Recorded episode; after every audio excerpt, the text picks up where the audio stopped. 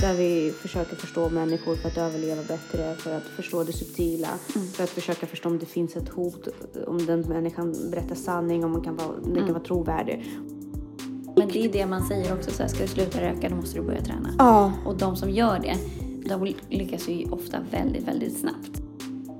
Resten av saker, så jag bryr mig inte så mycket om det. Jag vet att de flesta är avundsjuka på hur jag är i alla fall. Så att vi tål inte smärta lika mycket, vi tål inte dåligt mående lika väl, för vi har inga verktyg för att hantera det. Det är ju inte en flykt, men det blir ju en flykt. Det blir en flykt och man lär inte känna sig själv och man blir rädd för att må dåligt. Av andra människor, och jag tänker också så här, det är därför man tar det, för att uppnå alla de här symptomen, för allt det här är sånt som gör att vi mår dåligt. För då ser du ganska tydligt hur mycket längre tid det tar för dig att komma dit.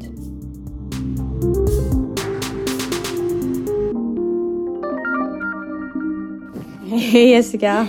Hej! Hur är det? Det är bra. Vad bra. Ja, mm. vi är hos mig nu. Ja, det är så mysigt här. Ja, mitt ja. rum.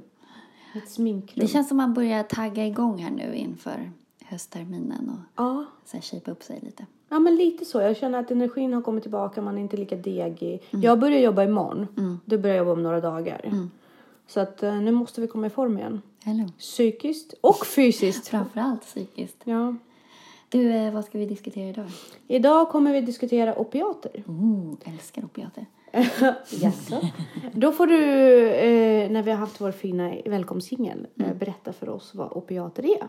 Och sen går vi in i en liten diskussion kring det. Som baserar sig framförallt på, kanske, ska vi säga, eller inte säga, jo, psykiatrikernas avsnitt som jag lyssnade på. Ja. Eh, och som du, du också har lyssnat på nu. Mm. Så att, eh, men vi kommer den. diskutera kring det. Ja, jag gillar ju både Anders Hansen och Simon Kyaga. Mm. And- Simon Kyaga har ju du berättat för mig om. Ja. Jag inte hört Hörde om. du hans sommarprat för jättemånga år sedan?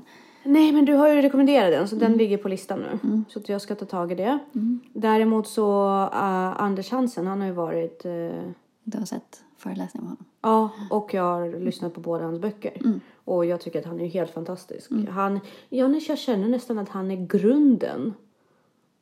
Om man ska börja prata hjärnan. Mm. Och människan och fitness och... Det finns en bok som, som är lite föregången till Hjärnstark, eller vad man ska säga, som heter Spark. Som en amerikansk läkare har skrivit. Den är urcool. Den är mycket mer vetenskapligt skriven. Eh, Hjärnstark är mycket mer bätthanterlig. Ja. Men den är, den är super, super bra. Mm, den ska jag också titta på. För det är väldigt intressant att förstå mm. sitt eget beteende. Verkligen. Varför man agerar på vissa sätt. Ja. Då är det mycket enklare att kontrollera det sen. Ja, det är det som sätter igång. Ja, men det är Anders som är väldigt duktig på att förklara. Väldigt duktig. Väldigt duktig. Tycker jag. Ska vi säga varmt välkomna till Ansvarspodden. Ansvarspodden.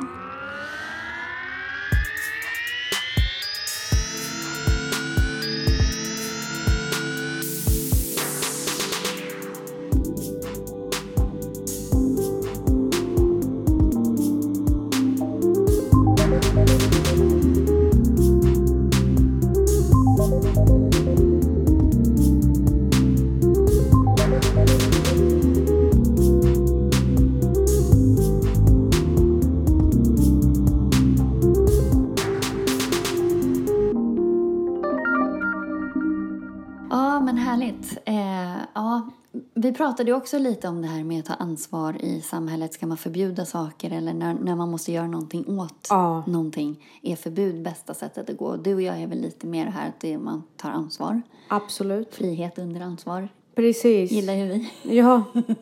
Man vet ju hur det funkar i skolan när man förbjuder något. Ja. Och så är vuxna människor också. Ja, men jag tror incitament är en bra grej. Att mm. mer kanske belöningar än, än straff. Och så. Utbildning. Ja. Sen måste man ju straffa när folk uppenbarligen skadar andra människor. Eller absolut, absolut.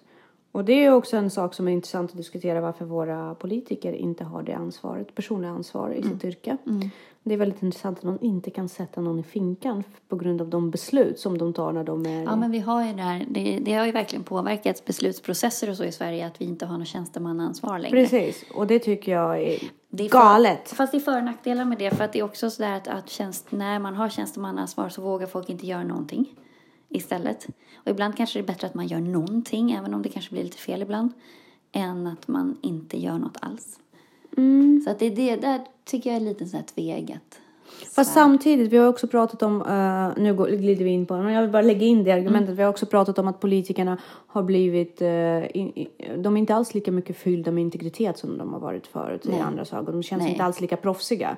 Nej. Och det kan ju också vara en av anledningarna till varför det inte är så. Ja. De, de har inget tjänstemannaansvar. Nej, och man kan hoppa mellan olika befattningar. Ja, och också, så att, ja, det där är ju en helt annan diskussion. Spännande. Men nu får du berätta för oss vad opiater är. Jo, men alltså, opi- du som älskar opiater. Opiater kommer ju från opiumvalmo. Mm. Eh, och eh, opiater är ju ett samlingsnamn för morfin och heroin. Och så, alltså de ja, som är baserat på, på det här. Opium. Ja, mm. precis. Eh, och eh, det används ju som smärtstillande framförallt. Men även eh, det här tillfredsställande. Om man blir hög. Ja, men oron försvinner. Mm, och, och, och ångestdämpande. Till, ja, att man blir mm. tillfredsställd. Det är liksom som man får en liten varm filt inombords. Precis, man blir lite avslappnad. Jag är ju... Eh, jag gillar ju opium. Eller mm. morfin. Mm. Och jag, eh, jag är nog ganska lätt hookad mm. på det. Däremot, jag klarar inte för mycket. Det är ganska vanligt att man mår illa om man mm. tar för mycket. Men för mig är det, så är det nästan värt det. Mm. Och mår lite illa för den här härliga. mm. Så jag måste vara lite försiktig med det. Det påverkar också andningssystemet. Så tar det för mycket så slutar man ju andas. Mm. Och det är det bland annat överdosering då. Ja, som kan vara ett problem. Ja. Um, jag fick ju morfin efter operationen. Mm. Jag har fått morfin förut också. Mm. Morfin är en väldigt trevlig piller. Det är väldigt trevligt. Väldigt trevlig piller. Och man sover gudomligt. Ja, exakt. Och jag som har svårt att sova blir mm. lite så här... Mm. Och jag har inte svårt att sova. Men jag sover mycket djupare. Och jag känner mig mm. så mycket mer utvilad. Så jag får mm. effektivare sömn mm. efter morfin. Ja. Vilket är en väldigt farlig fälla. Absolut. Särskilt för folk som upplever lite panik. Mm. Ångest. Mm. Eller är rastlösa. Ja. Eller har svårt att slappna av. Mm. Så det är som rökning. Mm. I många fall. Mm. Faran är ju att vi i dagens samhälle har så lätt att ta till genvägar. Mm. Tänker jag. Att det där som vi pratade om också, att man vet att man behöver inte ha ont. Precis. Alltså man, man har ingen tolerans för obehag. För det finns vägar ur det.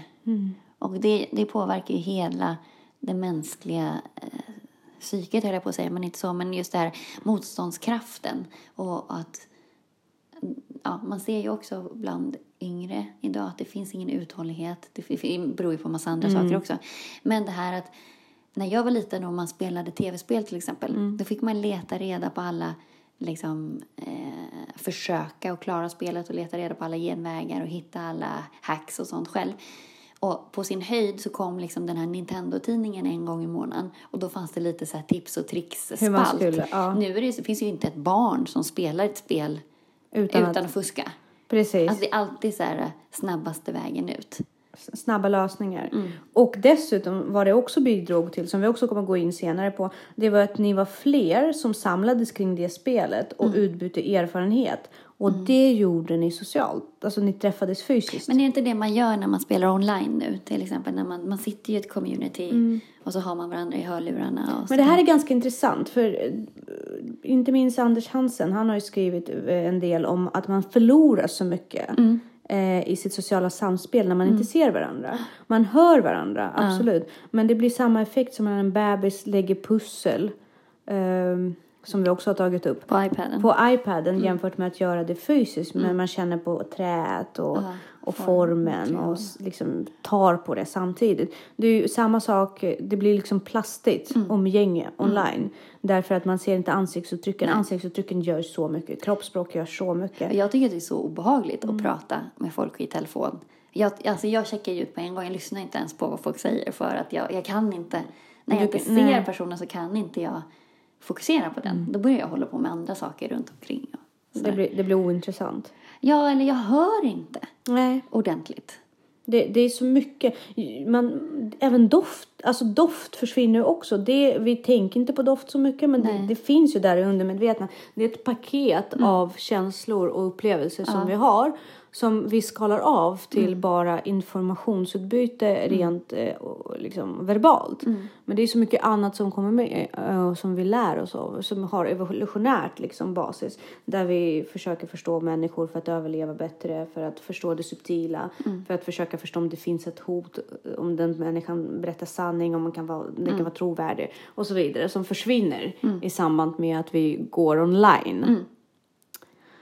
Och en annan sak som eh, är intressant är att opiaterna har ökat jättemycket i vårt samhälle. Därför mm. att det har blivit mycket lättare att skriva ut dem. Mm. Och läkare eh, skriver ut det till de som är kronisk, eh, har kronisk smärta. Mm. Men även de som eh, har tillfällig smärta. Mm. Och eh, sen blir ju folk fast väldigt lätt på det. Mm. Och man blir även tolerant. Mm. Vilket innebär att man ökar dosen. Mm. Och du har precis sagt att det har respiratorisk påverkan. Mm. Vilket gör att man kan överdosera och sluta andas. Mm. Och det här har ökat markant i U S A i alla fall. För kvinnor eh, i medelålder. Mm. Och det är intressant. Just kvinnor i medelålder. Alltså unga män vet man ju. De är mm. utsatta för all slags skit. Mm. Om det ökar så ökar det bland unga män. Unga vita män liksom. Mm. Men eh, vad tror du att det kan bero på? Att just medelålders kvinnor... Bra fråga, men eh, kan, alltså är smärta överrepresenterad kanske? Att de har varit mer fysiskt arbete kanske? Ja, men också kvinnor har, är inte kvinnor som grupp är, är väl lättare, alltså, är, alltså om man tittar bland alkoholister mm. också, alltså är vi är väl... mottagligare också. Mm. Alltså om man tittar på att kvin- medelålders kvinnor är överrepresenterade av, av, som missbrukare mm. överhuvudtaget. Mm. Eh, tror jag. Eh, just också för att, men där tror jag, är det den här fyrtiotalist och femtiotalist kvinnan kanske också, som nu är medelålder, som är överrepresenterad. Just för att hon är uppväxt i att offra sig själv hela tiden. Och har ju burit mm. hela världen på sina axlar. Och också undertryckt, alltså dålig självkänsla. Ah. Eh, att man som individ inte betyder någonting. Och då för att palla trycket så hittar man det här som man kan försvinna in i på något vis. Precis. För att jag, jag tror att, kan inte ha med integritet och självkänsla göra också? Att man kanske inte... hamnar där om man inte har lite jobbigt på något vis. Att det... Och just för att det är så gosigt mot själen också, så är det väl ganska lätt att ta till, tänker jag. Och att man, man klarar det själv då. Man ah, behöver inte skrika ah, för hela världen, ta det här precis. strålkastarljuset, mm. inte behöver gå till läkare på samma sätt. Nej. Jämfört med mannen som kanske är lite mer van vid att utkräva ah. ö, att man behandlar det på något annat sätt. Man behandlar snarare orsaken än symptomen. Ja, för saker och ting. Ja. För där tänkte jag också just med. Varför skriver man ut det? Jag tänker så här. Om det är den, den gruppen som fastnar mest. Mm. Så kanske den gruppen som också får det mest utskrivet. Ja, för jag tänker att en läkare. En mm. läkares psykologi. Alltså nu stereotyper. Ja. stereotyper mm. inte, behöver inte. Inga läkare får ta illa vid sig. Att kanske den rent generellt betraktar en sån kvinna. Mm. Som en potentiell patient för opiater. Mm-hmm. Än snarare att man skickar den på utredningar och verkligen gräver ner sig. För att en suburban housewife kanske inte skulle ställa till med så mycket bråk. Eller utkräva så mycket som en jurist. Mm-hmm. En manlig vitt jurist i den åldern som skulle verkligen säga, men ni måste ta reda på vad det här är. Men män och... å andra sidan vill ju inte prata lika mycket. Kvinnor pratar ju gärna. Alltså går ju gärna i terapi och så. Men jag tror att återigen det är den här fyrtio-femtiotalisten. Hon kanske inte går i terapi. Nej, det tror jag inte heller. Jag att tror också... Håller, ja. Och jag tror att hon, hon, liksom, hon blir nöjd med det här receptet. Den här mm. mannen kanske kommer tillbaka och liksom vill komma till botten med vad det är. Mm. Och hur vi ska ta, hantera det. Och mm. han vågar liksom. Han har framförallt tiden också att gå mm. till läkare på något sätt. Mm. Men, men när suburban housewife, hon kanske bara ligger där och... Men eh, kör inte de amfetamin istället? För att orka städa mer. Ah. Okay. Fördomarna haglar. Eller hur? Vi bara... Eller nej, men det var intressant. A D H D-medicin. Mm. Ja, A D H D-medicin. Mm. Det är ju bra. Det är toppen. Men, eh, men ja, det var bara en tanke som slog mig. Det är kanske enklare att... Eh, de sätter inte så mycket tryck. Nej. De sätter inte så mycket stress. Och även kulturen av att skriva ut... Mm. opiater har ju förändrats också. Precis. Och det är också intressant för att då har ju då i psykiatrikerna mm. de pratar med Nora Wolkow som, som forskar på det här. Ja. Och hon säger ju att man, man skulle lätt kunna skriva av det här på lättja. Mm. För att läkarna orkar inte Nej, gå ner djupare i varje patients Nej. enskilda fall. Och läkare har ju lätt för att göra också som kollegorna gör. Att man inte, det är ju väldigt sådär eh, regelstyrd yrkeskår mm. eller vad man ska säga. De är ju inte så pigga. Några är ju pigga på förändring mm. och tittar åt, åt andra håll och läser forskning och så. Men det är väldigt många som är otroligt traditionella. Och Absolut. man får inte göra ditt och datt. Absolut. Och det är det hon säger. Kolla hellre på hur praktiken ser mm. ut. Och att de unga läkare går väldigt mycket under liksom, pressen av de äldre kollegorna. Har alltid gjort så. Har man mm. satt ett sånt system och en sån kultur. Mm. Att opiater är det man tar, mm. tar till handa. Mm. För kronisk smärta till exempel. Mm. Så är det svårt att bryta de mönster. För då, då kommer man ifrågasättas huruvida man lägger rätt resurser. Mm. På rätt patienter. Mm. Bara skriv ut opiater så lägger vi de här pengarna och de här mm. proverna på någon som faktiskt vi inte vet. Mm. Eller det här är så ett typiskt mm. exempel på det här. Mm. Så då får den opiater. Men det finns väl en moralisk aspekt i det där tänker jag också. För att det är inte så att man skriver ut opiater och inte vet att det är beroendeframkallande. Nej, men det är att accepterat. För det, det, tänk nu, mm.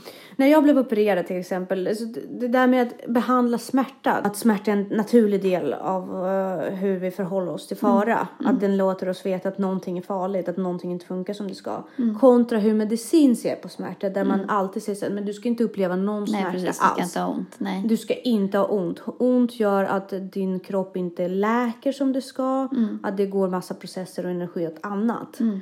Så när jag blev opererad, jag hade ju extremt ont. Jag ja. hade en bibba med olika. Så alltså jag tror att jag la sju hundra åttahundra kronor efter besöket mm. på, på apoteket. Bara för att få ut all min fantastiska medicin. Vart mm. av morfin och ett morfinliknande piller var. Mm. Och det var så här, ta det tills du inte känner någon smärta. Du ska känna mm. någon smärta. Och det ska vara så behagligt som möjligt. Efter ett tag så slutade jag. Därför att jag visste inte längre än som jag hade ont. Nej, och det där är också intressant. Vad är smärta? Ja, det... Alltså det kan man också säga, det har hänt flera gånger när man har skadat sig eller man liksom har opererat så här, bara, men har du ont? Mm. Nej, alltså ont har Exakt. jag inte, men det är ju ett obehag liksom, eller en så här ja. jag känner av det. Ja, precis. Men var börjar ontet? Ja, precis. Liksom om man lägger upp smärtan på en, tio, på en skala av tio liksom, mm. där förlossningssmärta kanske ligger på tio. Ja. Vilket det inte gör för det är öroninflammation. mm. Ja, uh. nej, jag tycker öroninflammation är ju skön i jämförelse. Nej, alltså. Nej, men förlossningssmärta är ju så här, du svimmar ju till slut och då har det ju löst det ändå. Så att... Fast det är ingen vass smärta på det sättet som öroninflammation. Öroninflammation är det ny huvud. Det exploderar. Ja, det är, jag tycker det är ingenting. Ja. Och du ser upplevelsen av smärta är helt olika också. Ja. Hur du upplever men det. Förlossningssmärta är ju inte nådigt. Det är, det, det är värst. Alltså jag skulle lätt kunna gå igenom för en förlossning. Ja. Jämfört med vad jag kände när en öroninflammation. Jag skulle ta en öroninflammation alla dagar i veckan. Vet du, jag var tjugosju. Jag tycker det är lite skönt öroninflammation till och med. Va? Ja, det är lite så här. Det är en skön smärta. Jag var tjugosju när jag fick det i vuxen ålder. Jag visste inte vad det var. Nej. Alltså jag visste inte vart smärtan kom ifrån. Men det påverkar ju också rädsla. Att inte ja. veta vad det beror på. Jag vaknade på morgonen av att det dundrade i mitt, ja, i mitt huvud. Mm. Bakdelen av mitt huvud förstod inte vad den här hemska smärtan var. Nej. Jag fattade inte vad det kom ifrån. Nej. Och det ökade och pulserade och pulserade. Vi ja. åkte ju inte Danderyd. Ja, men då blir man ju rädd. Ja, så Victor det vis- påverkar ju smärta ja. jättemycket. Victor visste inte heller vad det var. Nej. Alltså jag kände mig som en jubelidiot. Ja. När de bara, men du har ju öroninflammation, ta en jävla Alvedon. Liksom. Ja. Ingen aning. Nej. Och det var la sig av en Alvedon. Ja. Och kom ja. inte tillbaka för jag Nej. fick ta flera. Ja. Men, oh. jo, men tillbaka till när, när, när du berättade om din skada i foten. Mm. Vad är ont? När kan du börja träna igen? Mm. Vad ska du känna efter? Mm. När säger kroppen ifrån? För vissa har ju jättehög tröskel för smärta. Ja, men sen finns det ju olika Tolerant. smärta. Det finns ju smärta också som... Alltså om det blir masserad eller någon trycker på en triggerpunkt. Mm. Det gör ju sjukt ont. Mm. Men det är ju en bra smärta. Alltså den är skön. Man känner ju att det här gör gott. Det är en skön ja. smärta. Fast det känner ju inte många. Jag vet att Nej. jag och min man, vi är väldigt... olika varier. Han gillar verkligen inte det. Nej. Han tycker inte om det. Nej. Tryck. Och när det, när det är obehagligt. Jag älskar det. Tryck ja. mer. Ja. När massören frågar så här, är det för hårt? Jag bara, kan ja. du trycka hårdare? Eller, liksom. Kan det bli för? Ja. Uh, så att...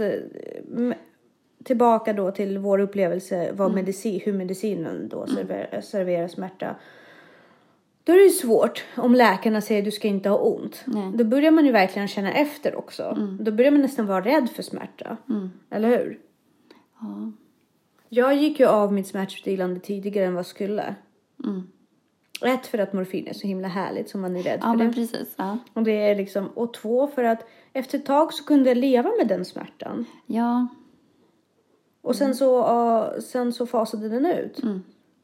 Och det är väl också bra att jag vet att det avtar. Tänk om jag inte vet att det avtar. Då vet inte jag att det kanske inte läker. Men jag har ju fått, när jag har fått morfin utskrivet. Eh, så jag har inte upplevt att jag har haft ont. Alltså jag har inte upplevt att jag egentligen har behövt. Nej. Smärtstillande på det sättet. Sen så har jag tagit, när jag har tagit morfin så har jag tagit det mer för att det är mysigt. Mm. Så här, vila ut. Ja, och så kanske det har gjort ont lite grann. Någon gång ibland. Mm. Ja, men när man sover så är man ju känsligare. Så då kan jag ha tagit morfin när jag ska sova. Och du var helt, du, du blev hög på det. Ja, men bara du för att det inte, liksom. Ja, men för att också, det gör ondare när man sover. Mm. För då alla känsel, mm. sinnen slås ju på mm. när du går in i sömn. Och då, då känner du att det kan göra ont. Och då mm. också när kroppen lägger still och så vrider man på sig så gör det ju ont. Mm. Men på dagen när man är igång och så, då känner man ingenting. Då gör det ju inte ont. Nej. Men det där är så spännande för jag också, om jag tänker på de psykiska symptomen av att ta morfin mm. eller opiater, är ju eufori och lyckorus och så allmänt välbefinnande, nedsatt smärtkänslighet, men sen också en känsla av att liksom vara lite inkapslad och lite så där oberörbar mm. på något vis. Eh, och sen det här med tids- och avståndsuppfattning, man blir lite som i en bubbla. Livs, vad heter det? Liv, oh, livmoder. Ja, men en livmoderupplevelse. Ja. Tillbaks till livmodern. Precis. Och sen att man kan bli lite så här sömnig. Så att man är lite så här drömsk hela tiden. Mm. Man är lite loj. Eller liksom så. Man är lite så här slö utan att vara deppig. Mm. Eh, och sen så att man... Alltså har man tagit jättemycket då har man ju svårt att ta kontakt med andra mm. människor. Men jag tänker, vilket så här, inte heller är ett problem egentligen när man, be- när man befinner sig där. Nej, nej men precis. Så att du, du behöver ju inte, du blir inte så påverkad av andra människor. Och jag tänker också så här, är det därför man tar det? För att uppnå alla de här uh, symptomen. För allt det här är sånt som gör att vi mår dåligt. Mm. Vi mår dåligt uh, potentiellt av inte- integrering med andra människor. Mm. Alltså vi blir sårade av andra och liksom mm. så här. Eh, vi blir stressade av tid mm. och avstånd och sådana saker. Eh, och just det här att, att man är oberörbar. Att ingen kommer åt en. Eh, och sen så det här att man vill ju vara lite glad och lycklig. Så att man blir verkligen inkapslad i sin egen bubbla. Och då, där är man ju lycklig. Det är som Absolut. Vi har pratat om också. Att man kan vara jättelycklig i sin bubbla. Och så kommer någon och säger något eller berättar något. Och man bara, kunde du inte bara låtit mig ja! vara? Och känt mig privilegierad Precis. här. Måste du påpeka att liksom, världen är större? Min bub- sluta spräcka min bubbla. Ja. Ja. Och samtidigt när man väl har blivit utskriven en gång. Och så mm. har man fått uppleva den bubbla. Mm. Och så går man tillbaka till läkaren och så säger han, upplever du obehag utan? Ja, ja som fan. Eller hur? Frågar du mig om, jag, om, om mitt liv är bättre när jag är hög? Ja, mycket bättre. Vill jag fortsätta med det? Ja, det är klart jag vill. Man vill ju inte tillbaka efter att man en gång har testat det. Och ens upplevelse av obehag och smärta mm. förändras ju enormt mycket efter att man har upplevt hur det kan vara. Ja, så här, men, men hur mycket smärta vill du tolerera nu i ditt liv? Inget alls. För att jag kan ju inte behöva. Fast det är som du har sagt tidigare, man måste ju ha det för att uppleva lycka på riktigt. Jo, men också det är ju när världen kommer att knacka på på något vis. Du måste kunna försörja dig. Du måste ha någonstans att bo. Och det kan jag jättegärna göra under påverkan av opiater. Nej, jag skojar bara. Jag, jag, jag dricker inte, jag röker inte. Jag har slutat med mina antidepressiva medel. Jag vet hur... Problemet riktigt... är ju om man har så här... Liksom, jag, jag tycker att det är, det är lite jobbigt att framstå som förpuckad. Och det gör man ju alltså på opiater. Där man är ganska puckad. Du bara drar med mig. För då framstår du som jätteintelligent på en gång. Du vet, det är som när man har sina, när man väljer kompisar som tonåring. Man väljer lite fulare kompisar för att framstå som hetare. Nej. Det är ju klart man gör. Och så bara dra med mig. För jag är inte rädd för att framstå som puckad alls. Jag bjuder på det. Så du... du är ju sjukt skärpt ju. Ibland, jag kan vara, men jag är väldigt vimsig sett. Det vet ja, jag också. Ja, det är jag också vimsig. Ja, jag, liksom, jag bryr mig inte. Du är ju bjussigare än vad jag är på det. Jag orkar inte bry mig. Det tar för mycket jag ansträngning bryr, jag för mig. Jag mår så dåligt när ja. jag råkar göra något puckat. Alltså det, men det har ju med prestationsångest. Eller ja, jag tycker det är jättejobbigt. Det stör min image när någon i min omgivning mår dåligt och jag kan se till att de mår bra. Mm. Resten av saker, det, det så här, bryr mig inte så mycket om det. Jag vet att de flesta är avundsjuka på hur jag är i alla fall. Ja, men det är ju skönt. Ja, det är jätteskönt. Det är skönt att känna sig. Ja, för att de som stör sig, de är egentligen avundsjuka. Det vet vi ju. Ja. Ja, hur upplevelsen av smärta är med opiater jämfört utan opiater och prestationsångest över att inte göra bort sig. Mm. Så då är opiaterna inte värda för dig. Nej. När det är i sociala sammanhang. Men det går fortfarande bra när man är själv mm, hemma på kvällen. Det är bäst. Nu låter det som jag missbrukar. Det gör jag verkligen inte. Jag är ganska obsig. Mm. Alltså jag vet ju det här om mig själv. Det är därför jag inte... Precis, det är därför vi har det här samtalet överhuvudtaget. Ja, så att, eh, men jag älskar ju morfinpreparat. Mm. Jag, men jag, jag kan inte ta det för att jag vet att jag är så här, det är mysigt. Mm. Och jag älskar ångestdämpande av alla slag. Ja, men det är opiater är ju ångestdämpande. Absolut. Ja. Och det är därför jag inte heller, jag var väldigt, väldigt försiktig med det efter min operation också. Just mm. för att jag, för jag har ju varit utan mina depres- mm. antidepressanter sen helt mm. utan. Sen februari tror jag. Mm. Kanske några veckor efter det. Men helt. Och då har jag trappat ner ordentligt från oktober förra året. Och nu har jag varit helt preparatfri mm. så länge. Så att de här opiaterna kändes verkligen. Och eh, på tal om ens egen förmåga att hantera situationer. Mm. Hade det varit en fantastisk träning för mig att komma tillbaka. Mm. För att lära känna sig själv. Mm. Många får inte den chansen. Nej. För att mycket av de här preparat skrivs ut även till yngre mm. som aldrig har fått gå den resan. Nej, precis. Det måste jag ha verk. Det är, det är ju inte en flykt, men det blir ju en flykt. Det blir en flykt och man lär inte känna sig själv och man Nej. blir rädd för att må dåligt. Och har du också annan problematik, ätstörningar till exempel och sånt. Alltså du känner ju ingen hunger Nej. av det. Nej. Du mår ju till och med lite lätt illa. Mm. Eh, så att alltså de... De, de appellerar ju till väldigt många olika riskgrupper. Ja, men det är därför det är en drog. Liksom. Ja. Det är ju det är som socker för myror. Ja. De blir helt vansinniga, tokiga. Och kroppen responderar så bra på det. Men just att man blir ju antisocial av mm. det också. Att man har inget behov.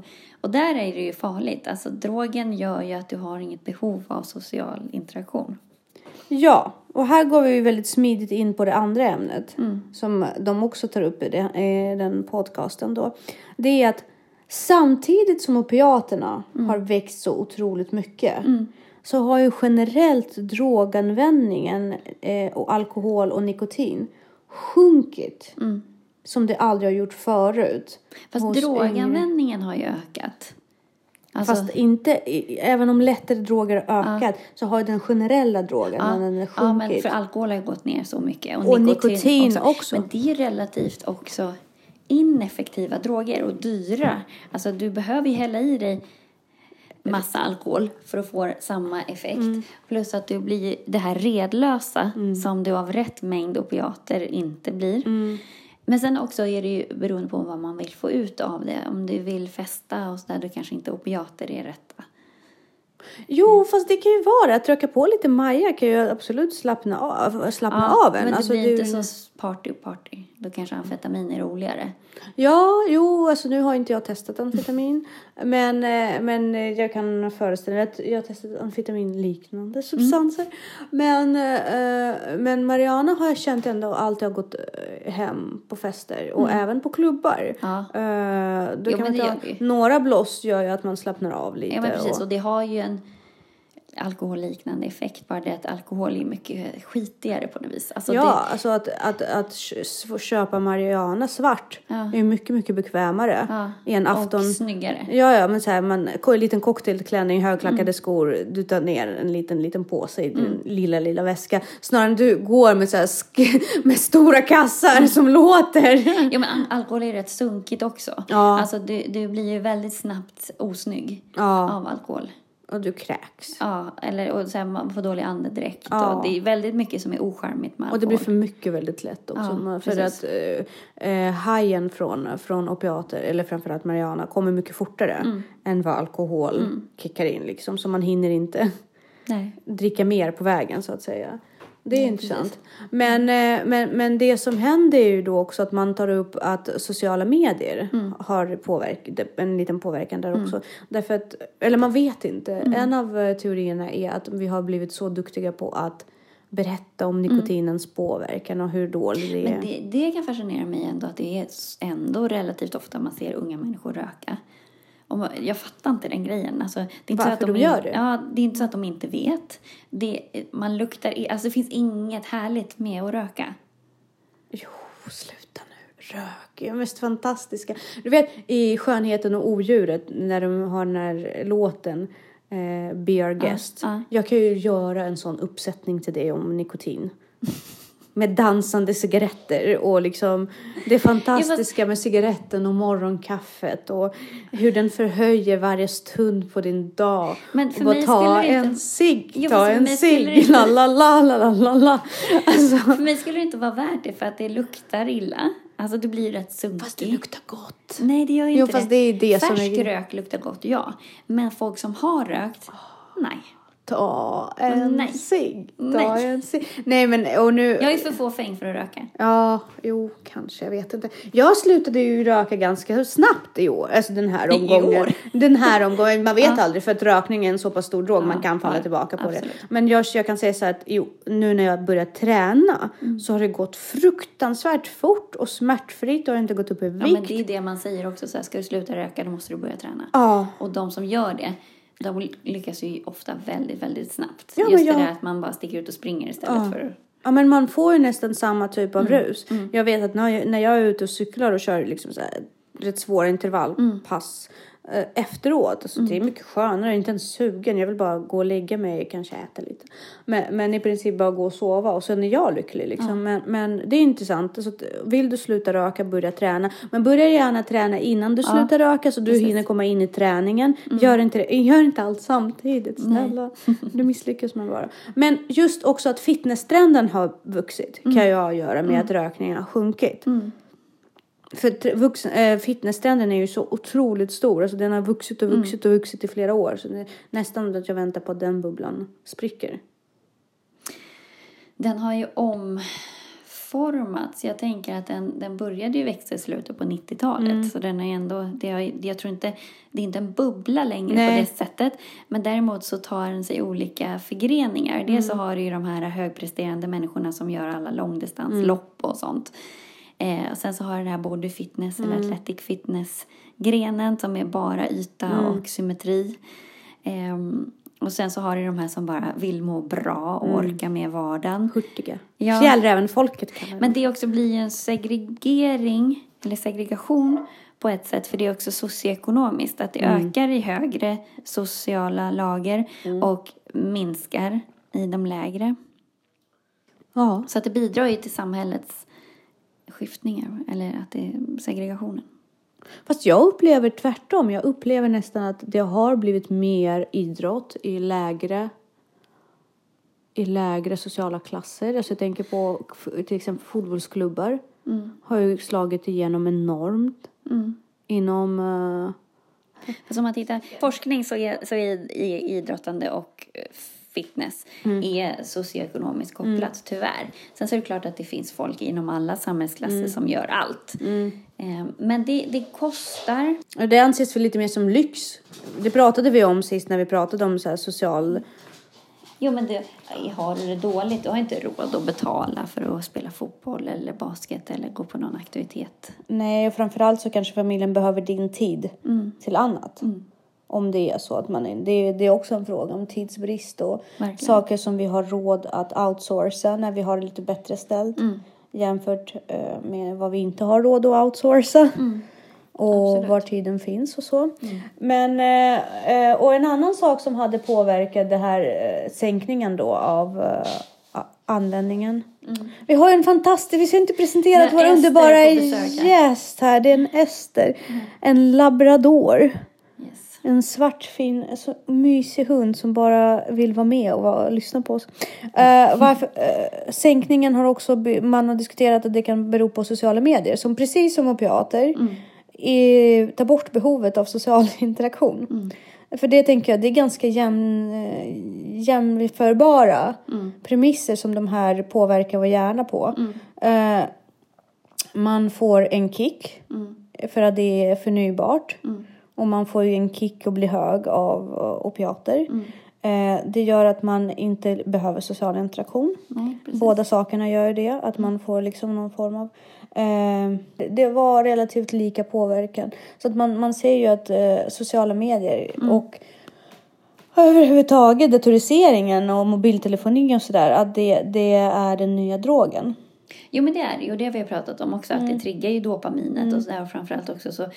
Eh, håller det oss borta från sånt som utvecklar skydd. Så att vi tål mm. inte smärta lika mycket. Vi tål inte dåligt mående lika väl. För vi har inga verktyg för att hantera det.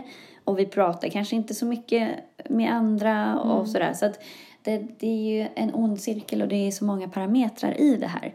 Men jag tror att... Ja, det är så viktigt att utveckla en hög integritet. Och... försöka ta ansvar för sina känslor. Mm. Sätta ord på dem. Och definiera dem. Det är det viktigaste, tycker jag, nästan vi kan lära våra barn. För deras framtida hälsa. Ja. Och vad gäller användandet av telefoni. Nu pratar vi båda två. Men att förbjuda saker och ting är ingenting. Nej. Som vi propagerar för. Men däremot kanske ha en... Eh...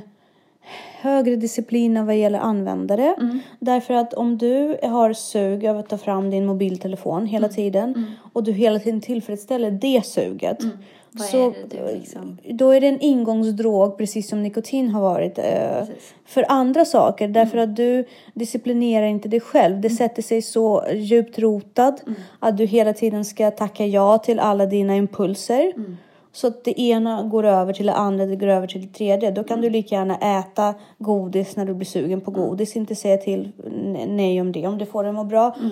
Och samma sak med ta en Alvedon varje gång du har känningar för någonting. Ja, men ja, precis. Men alltså att den här impulsen mm. av att tillfredsställa, tillfredsställa, det får en spillover-effekt. Precis, och det, det ligger ju ett ansvar i att faktiskt vara lite kritisk. Mm. Och att faktiskt utveckla lite uthållighet. För att du blir ju styrd av alla de här sakerna. Du blir ju ett offer. Precis. För du blir offer för dina impulser. Ja, din, din, dina mål mm. glider längre ifrån dig. Därför mm. det är så många hinder på vägen. Och där går vi lite lätt, snudda lätt vid det vi pratade om när vi pratade om stoiker. Mm. Jag tror att det är viktigt att ta fram och sätta alla sina mål. Mm. Och inte bara flyta med. Nej, precis. För att då har du lättare att förstå mm. vad de här impulsbeteenden, vad de kostar dig. Precis. För då ser du ganska tydligt mm. hur mycket längre tid det tar för dig mm. att komma dit. Mm. Men då gäller det att sätta mål. Mm. Liksom. Så det är mycket, det är mycket det är intressant med hur opiater är en så... på något sätt inne i tiden. Mm. För vi vet ju egentligen inte. Man säger att ah, ångest är ett stort, så stort problem. Mm. Vi vet inte hur det såg ut med ångest på sjuttonhundratalet. Jo, ångest har ju en, och smärta har ju en praktisk funktion. Ja. Det har vi också pratat om. Eh, det kanske finns en anledning. Ja, det finns definitivt en anledning. Smärta är ju för att varna. Mm. Om du lägger din hand på en platta till exempel. Ja. Dra bort handen för den blir förstörd. Ångest har ju också, det är ju för, liksom, du ska vara i i flocken till mm. exempel. Du ska vara rädd för att bli utesluten. Mm. Eh, likadant att ångest är ju ett odefinierat hot. Mm. Så att nu föreligger ett hot här. Sen så kan våran kropp tolka hot olika. Mm. Att eh, den, våran björn idag mm. som jagar oss är ju inte samma björn som jagade Nej. Oss för tusen år sedan. Men det är fortfarande ett sätt för kroppen att larma. Mm. Att någonting är fel. Precis. Och många upplever ångest in på kvällarna. Mm. Och det har ju också en naturlig liksom, eh, funktion för oss. Därför att på kvällarna var farorna mycket... Mm. Rovdjuren kom ju fram. Mm. Och, och det var farligt för oss att vistas ute. Mm. Och det betyder att vi måste sätta oss i alarm i beredskap. Mm. Och se till att, allting, att, att allt ska checkas av innan mm. man går och lägger sig sådär. Mm. Gör inte en hunddans innan man mm. lägger sig. Liksom. Mm. Men idag, men, men idag kan vi ju lätt liksom relatera det till A D H D. Mm. Eller någonting annat hos tonåringarna. Hellre än att säga, vet du vad, det här är normalt. Mm. Ångest ska man känna på kvällarna. Mm. Mm. Och särskilt om du inte har gjort jättemycket under dagen. Nej, då, så är det, du, ja, då är det en liten larm om att du kanske ska vara mer effektiv imorgon. Ja, så att du slipper den här känslan på kvällen. Så att du mm. faktiskt känner att du har åstadkommit något. Mm. Men att hantera det, du kan gå ut och springa. Mm. Eller ta en kvällspromenad. Mm. Då lägger sig det. Mm. Då känner du också att du har gjort något. Då kan du gå och sova. Mm. Istället för att sitta där och liksom bita lite på naglarna som förälder bara, nej, mitt barn har ångest. Mm. Vilket det blir ibland så. Att många... Ja, och sen är man ju olika benägen att ha ångest. Men det måste man ju lära sig att leva med också. Det så, och ja, precis. Att, varför får jag ångest? Vad är mina ångesttriggers? Mm. Och att det är inte farligt. Det kommer gå över. Och, och, och, ja, precis som vissa människor får leva med vissa handikapp, får vissa människor leva med mm. ångest precis. Och depressiv, benägenhet till mm. depression. Man måste inte ta piller, mm. man måste faktiskt bara acceptera det, förändra sin livsstil, mm. ta ansvar för det precis. Och inte lägga över det på samhället mm. som ska förse dig med opiater mm. eller ångestdämpande och så vidare. Exakt. Så att det, det är en, ett intressant ansvars... Mm. Verkligen. Ansvarsaspekt i hela opiatgrejen också. Mm. Om vi liksom dissekerar. Ja, men varför, varför är funktionen med opiater och vad man kan göra åt det. Och varför vi är så benägna precis. Att ta det. Därför att mm. jag tror att vi är i en fas där vi är väldigt slöa. Mm. Ja, dålig tolerans för smärta. Precis. Psykisk och fysiskt. Ja, men det är det jag menar. Vi kanske mm. är effektivare än vad vi någonsin har varit. Ja. Men vi är också mest rädda för, för, negativ, precis. För negativa känslor ja. Överlag. För allt ska vara tipptopp. Ja, det är yes. intressant. Det låter som i värsta drogberoende här. Men så ja. Nej, men alltså, det, det, det är ju lätt. Vissa saker är bara lätt. Mm, exakt. Det är inget att sticka under stolen med. Nej. Jag har varit rakare. Varför är det mindre eh, skämmigt än att man är mer benägen till att ta opiater? Mm. De är ju tillåtna. Mm. De skrivs ju ut. Mm. Eller att man tar ett glas vin varje kväll. För det är många som gör. Mm. Varför diskuteras inte det så mycket? Mm. Mm. Nej, det är det där vad som är tillåtet. Alltså, varken mm. alkohol eller tobak skulle ju bli tillåtna idag om det hade uppfunnits idag. Exakt. Men Exakt. Det är svårt att ta bort någonting som är allmänt accepterat. Samtidigt så går vi mot en reglering ja. Och acceptans av marijuana mm. eventuellt. Liksom. Intressanta grejer. Vi får ta upp dem mer. Ja.